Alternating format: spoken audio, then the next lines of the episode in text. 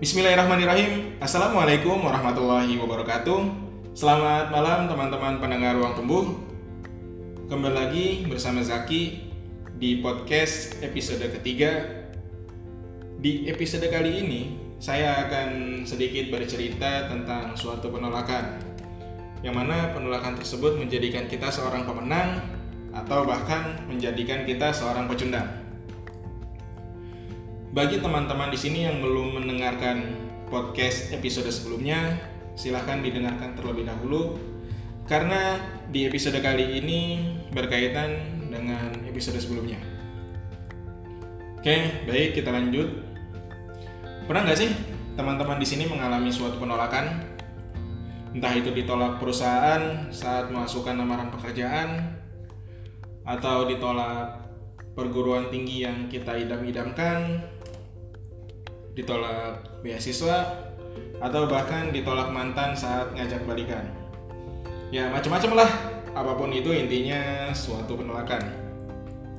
Di sini saya pribadi pernah beberapa kali mengalami penolakan-penolakan tersebut.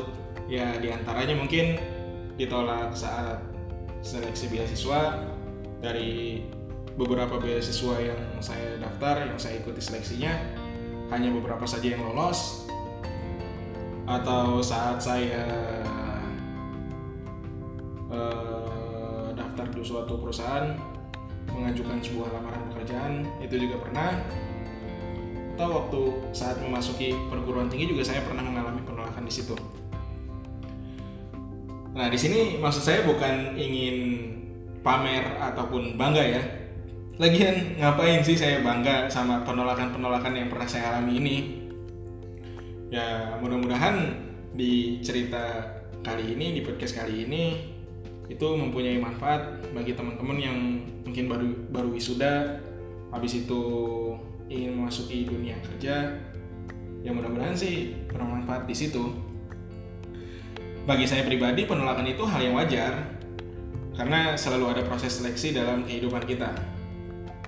Jadi setiap hal itu mempunyai standarnya masing-masing nggak bisa semua hal itu mengikuti standarnya kita nggak bisa.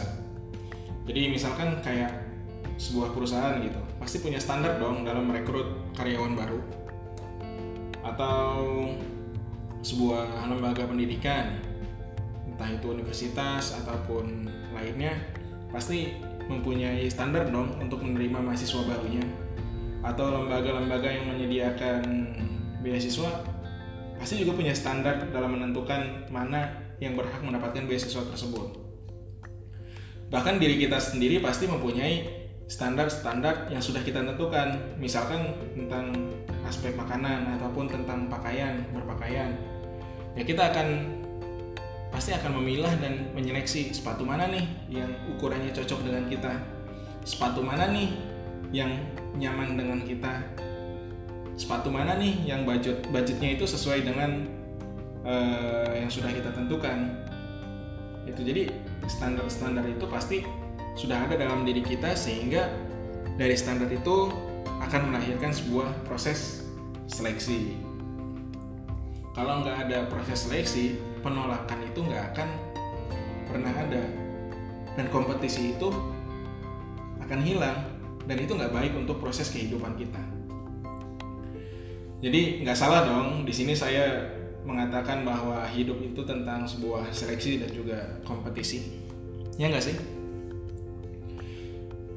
Karena sejak kita masih berbentuk sel sperma pun kita sudah diajarkan untuk saling berkompetisi. Sel telur sudah dilatih untuk menyeleksi sel sperma yang ada. Dan gak mungkin dong sel sperma itu antara satu dan yang lainnya itu saling mempersilahkan. Misalkan lu aja deh duluan. Ah enggak lu aja. Lu duluan Gi yang ke ovum gue juga masih mager nih. Ya terus aja kayak gitu berdebat. Sampai sel sel telurnya itu berubah jadi telur mata sapi. Kan nggak gitu sel sperma dan sel telur nggak seperti itu. Pasti mereka saling berkompetisi dan saling menyeleksi sehingga terjadi pembuahan. Nah terkait standar takaran kadar memang sudah ada sejak ya itu tadi sejak kita masih berbentuk sel sperma. Jadi wajar lah kalau dalam proses kehidupan kita kita mengalami suatu penolakan. Kita terseleksi dalam proses tersebut. Anggap aja itu bagian dari proses kehidupan kita. Proses atas sebuah penerimaan atau pendewasaan diri. Bagaimana kita bisa bangkit dan terus menjadi pribadi yang lebih baik. Gak mungkin ketika kita ikut proses seleksi habis itu kita gagal nggak diterima kita menyerah. Nah itu yang dikatakan kita menjadi seorang pecundang itu yang seperti itu. Jadi saat kita kalah saat kita ditolak bukannya lebih baik lagi kita malah semakin down. Nah, itu ya jangan sampai lah kita jadi orang yang seperti itu. Kita harus bangkit. Boleh kita meratapi sesekali dua kali aja. Jangan terus menerus anggap itu sebuah proses pendewasaan diri kita proses pendewasaan diri kita jadi jangan sampai satu, dua, tiga atau bahkan puluhan penolakan itu menghalangi tujuan yang ingin kita capai. Jangan sampai hal itu terjadi dalam diri kita. Kita itu harus jadi seorang pemenang. Jadi meskipun kita gagal, bukan dalam artian bukan pemenang juara 1 2 3. Jadi saat kita gagal, kita bisa introspeksi diri, kita melakukan evaluasi self evaluasi terhadap diri kita di mana kesalahan kita, apa yang perlu diperbaiki sehingga kita bisa ikut berkompetisi lagi, kita ikut berproses lagi. Jadi keyakinan itu yang harus kita tanam. Kalau kata orang sih, yakin aja, yakin aja dulu, yakin kalau hasil itu nggak akan nggak akan pernah mengkhianati usaha. Saya ulangi lagi ya, yakin aja kalau hasil itu nggak akan pernah mengkhianati usaha. So jangan pernah menyerah dengan sebuah penolakan, ditolak, maju lagi, tolak maju lagi, evaluasi diri, bangkit, ya terus aja seperti itu. Oke mungkin uh, sekian podcast kali ini. Wassalamualaikum warahmatullahi wabarakatuh.